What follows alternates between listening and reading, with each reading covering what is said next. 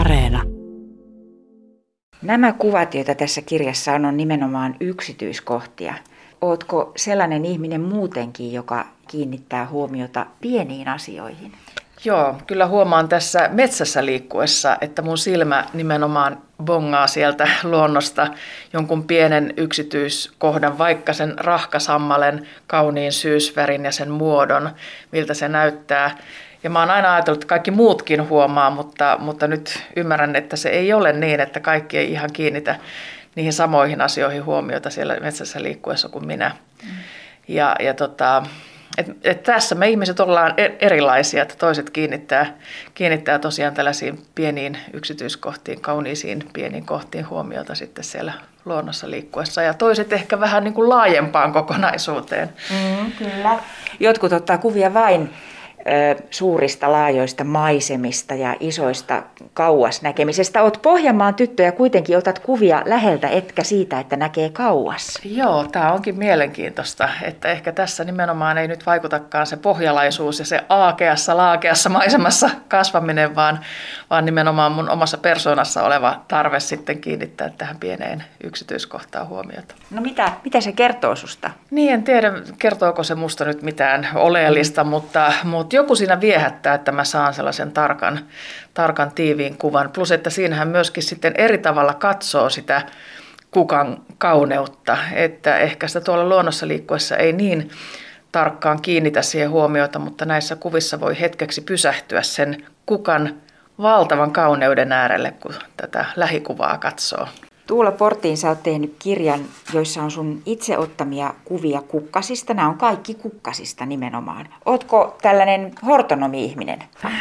No en voi sanoa olevani hortonomi-ihminen, mutta tämmöinen kauneuden kaipuinen ihminen ja, ja ehkä työni vastapainoksi kaipaan kaikkea kaunista. Ja nyt sitten oikeastaan nämä kuvat, jotka tässä uusimmassa kirjassa on, niin on viime kevään ja kesän ajalta ja huomasin tämän luonnon ja myöskin tämän kuvaamisen voimaannuttavan merkityksen vielä syvemmin ehkä tässä koronan kurjimuksessa ja siitä tuli oikeastaan vielä ehkä tiiviimpää tästä, tästä valokuvaamisesta. Minkä takia korona sai aikaan sen, että ole ollenkaan ainut? Aina on tiedetty se esimerkiksi metsän hoitava vaikutus ja vielä viime aikoina siitä on puhuttu. Tai jotenkin mä ajattelen niin, että siitä on viime aikoina puhuttu paljon, vaikka mä ajattelen niin, että aina se metsän hoitava vaikutus on, on tiedetty ja sinne on menty mm. elpymään sinne luonnon keskelle. Mutta, mutta olisiko kuitenkin niin, että silloin kun elämässä on jotakin raskasta, niin ihminen luontaisesti osaa hakeutua myöskin sellaisen hoitavan elementin äärelle niin kuin luontoon. Että jotain tällaista varmaan on sitten tässä, tässä korona-aikanakin tapahtunut, että ihmiset on, on huomannut, miten, miten tosiaan se luonto hoitaa ja elvyttää ja voimaannuttaa ja antaa niitä uusia voimia siihen haastavan arjen keskelle. Meistä oikeastaan kaikki on välillä vähän hädissään ja sanotaan, että ollaan ahdistuneita, meitä väsyttää ja, ja uutiset on, on niin kuin koko ajan jollakin tavalla kurjia, niin näkyykö se? Kuinka väsynyttä esimerkiksi sairaalan henkilökunta on? Oletko sä joutunut erityisen paljon heidän kanssaan keskustelemaan? No kyllähän se on selvää, että tämä väsyttää tosiaan meitä kaikkia ja totta kai myöskin sairaalan henkilökuntaa, hoitohenkilökuntaa erityisesti. Mutta varsinaisesti se korona sinänsä ja sen tuoma, tuoma niin kuin työn niin kuin raskaus ei, ei sinä näy, vaan sitten ne on, on tiety, tietynlaisia muunlaisia kysymyksiä, jotka työssä kuormittaa, mutta Mutta se on selvää, että, että kyllä tämä meihin kaikkiin vaikuttaa. Vähän aikaa sitten sinusta oli Helsingin Sanomissa juttu, missä hän on nyt. Kantahämäläiset kyllä tietää, että täällähän sinä olet jo pitkän aikaa ollut sairaalateologina Kanta-Hämeen keskussairaalassa, mutta muualla ei välttämättä tiedetä, koska sut tunnetaan kahdeksankymmentä-yhdeksänkymmentäluvun vaihteessa siitä, että olet Miss Suomi, menestynyt maailmallakin kilpailuissa ja teit pitkään mallin töitä. Jotenkin mallintyöt, kauneus ja kauniit kukkaset sopii yhteen. Mutta sitten se, että esimerkiksi tällä hetkellä koulutat saattohoitoon opiskelijoita, kohtaat työssäsi hyvin paljon ihmisiä, joilla on murheita ja huolia ja pelkoja, niin minkä takia sinusta tuli hyvä sairaalateologi? No, mä ajattelen niin, että kun aikoinaan tulin uskoon, ja sitten johdattauduin opiskelemaan teologiaa. Ja te, opintojen puolessa välissä, kun oli, oli, oli tota osio, missä opiskeltiin nimenomaan sielunhoitoon liittyviä asioita, ja siinä huomasin, että tämä on nyt sellainen alue, mikä, mikä mua kovasti kiinnostaa. Haluan uskoa, että tässä on ollut niin kuin johdatus kaikessa mukana.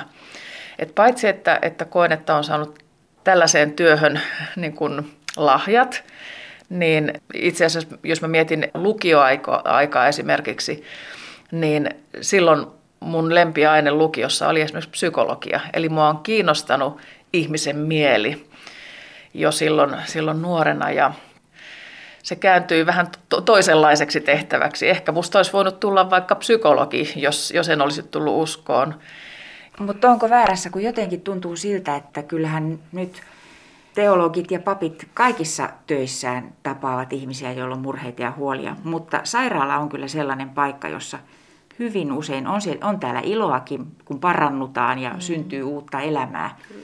Mutta usein sairaala on sellainen paikka, johon tulemista vähän pelätään, mm. niin että erityisen paljon niitä pelkoja sinä joudut kohdata tässä työssäsi. Mm. Joo, se on, se on kyllä ihan totta, että, että se on aika paljon sitä, että, että potilas on just saanut tiedon, että sairastaa vakavaa sairautta, tai saanut tiedon, että ei ole parantavaa hoitoa enää saatavilla, ja sitten pitää suostua siihen, että se kuolema voi tulla hyvinkin pian.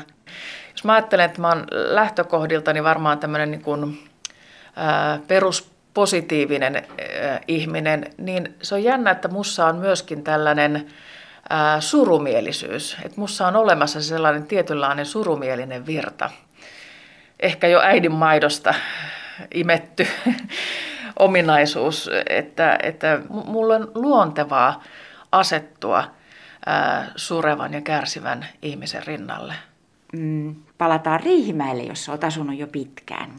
Mikä on Riihimäellä sellainen erityisen kaunis luontopaikka tai luontokohde, jonka haluaisit kuvata tai nyt kertoa meille? No kyllä Riihimäellä kannattaa mennä Hatlammin suolle. Muistan, kun riihimäkeläisenä ensimmäisen kerran menin, menin sinne, niin, niin hetken saattoi jopa kuvitella, että on Lapissa. Mm. Et se on kyllä kaunis, siellä on pitkospuut ympäri sellaisen. Ja sitten sitä paitsi se pieni, pieni lenkki, mikä, mikä siellä voi pitkospuita pitkin tehdä, niin se on sen mittainen vielä, jonka voi tehdä hyvin lastenkin kanssa. Et se ei ole liian pitkä, ja sitten siinä kuitenkin niin kuin voi aistia sitä ihanaa, ihanaa luontomaisemaa. Siellä on muuten paljon karpaloita myöskin, että jos tykkää niistä, niin sinne kannattaa mennä karpaloon. Näin tämmöinen Maria-vinkki myöskin.